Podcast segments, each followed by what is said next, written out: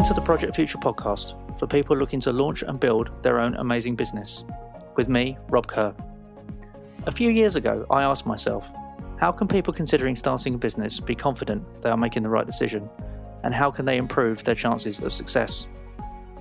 The answer has become my book, titled Project Future Six Steps to Success as Your Own Boss. A Facebook group called the Project Future Club, where we support each other to launch and build our own amazing businesses and this podcast, where every Tuesday a business owner shares their story, including great tips about what to do and what not to do when launching or growing a business, to empower you to make better decisions on your own journey. You'll find the show notes and transcripts at robkerr.co.uk. So, in these uncertain times, if starting a business could be the right option for you and your family, read the book, join the Facebook group, and enjoy the show. Now let's move on to this week's episode. Welcome to episode one of the Project Future podcast.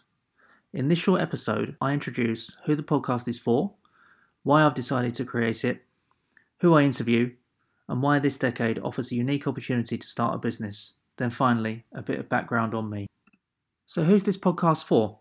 It's for anyone thinking about starting a business, or indeed those who already have a business and are determined to make it better. Perhaps you've been made redundant and you're considering your next move. Perhaps you've always had a desire to start a business but the time has never seemed right, or you're not sure whether the risk is justified. Perhaps the business you already have isn't enjoyable or doesn't provide the financial return you're looking for, or indeed the work life balance. In any of those scenarios, or variations of them, I'm sure you'll enjoy the stories my guests have to share. So, why did I decide to create the podcast? During the writing of my first book, Project Future, I interviewed 17 people and learnt about their businesses and their personal stories. I was struck by the candour of those I interviewed and how their experience could be of value for others. So, with the book ready for publication on the 5th of January 2021, I'm revisiting the concept and expanding it in the form of a regular podcast. Every Tuesday, you'll be able to hear the story of a business owner in a range of industries all of which may be able to offer you that light bulb moment. Perhaps it will bring together two separate streams into a confluence which results in the right idea for your business. Or if you've already started, an idea from which you can grow or improve your business. Just as importantly, someone's story may rule out a certain type of business for you if it doesn't fit with your own unique skills, interests, and circumstances. So, who do I interview and why? In the media, we so often see the extremes big success stories or epic failures. But the backbone of the economy is those smaller businesses that only have a few staff, if any, and enable the founder to live a balanced life and feel satisfied with the problems they solve every day. Even for vastly successful businesses, they had to start somewhere, and it's often that chasm between a business idea and arriving at success which goes unreported.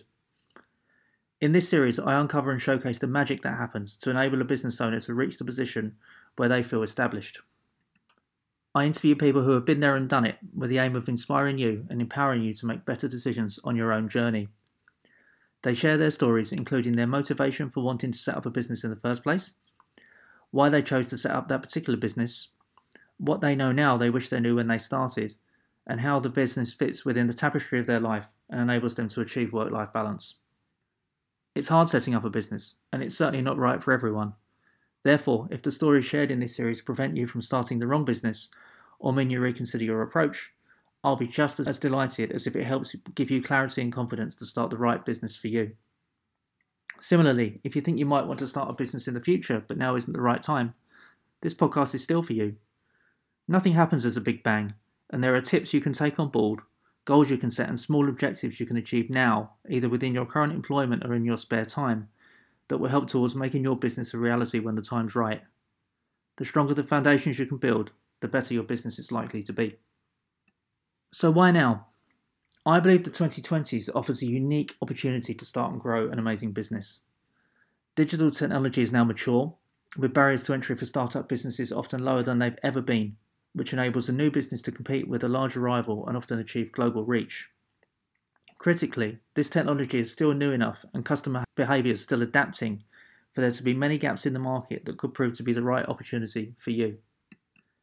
Leveraging this technology also enables small businesses to solve problems in a way big business either couldn't with the same passion or wouldn't be financially justified in doing.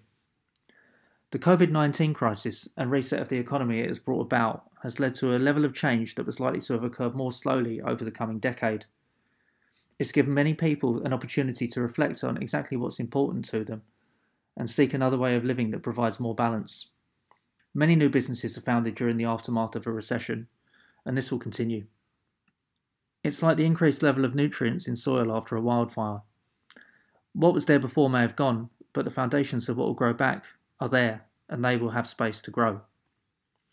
I'm a big believer that change brings opportunity if you look in the right place. This unstable environment creates problems to be solved and is fertile ground for new businesses. Finally, then, a bit of background on me. I'm originally from Essex, as you can probably tell from my accent, and I live in London with my wife and two young children. After a few false starts in my career following university, I reflected on what I enjoyed and what I was good at. I looked back at a personality test I'd undertaken several years before called Belbin, which listed me as a shaper. Shapers are interested in getting things done, and that's definitely me. I worked out I'd enjoy a career in project management and focused on making it happen. In project management, I worked in technology initially for a number of big firms, although I knew deep down this wasn't really the right fit for me. When my wife was expecting our first child, we had a look at the sums, we worked out we could afford the risk of me taking a bit of time out to find my first contractor role while she was still working full time, but not once she went on maternity leave. So, I resigned from my job.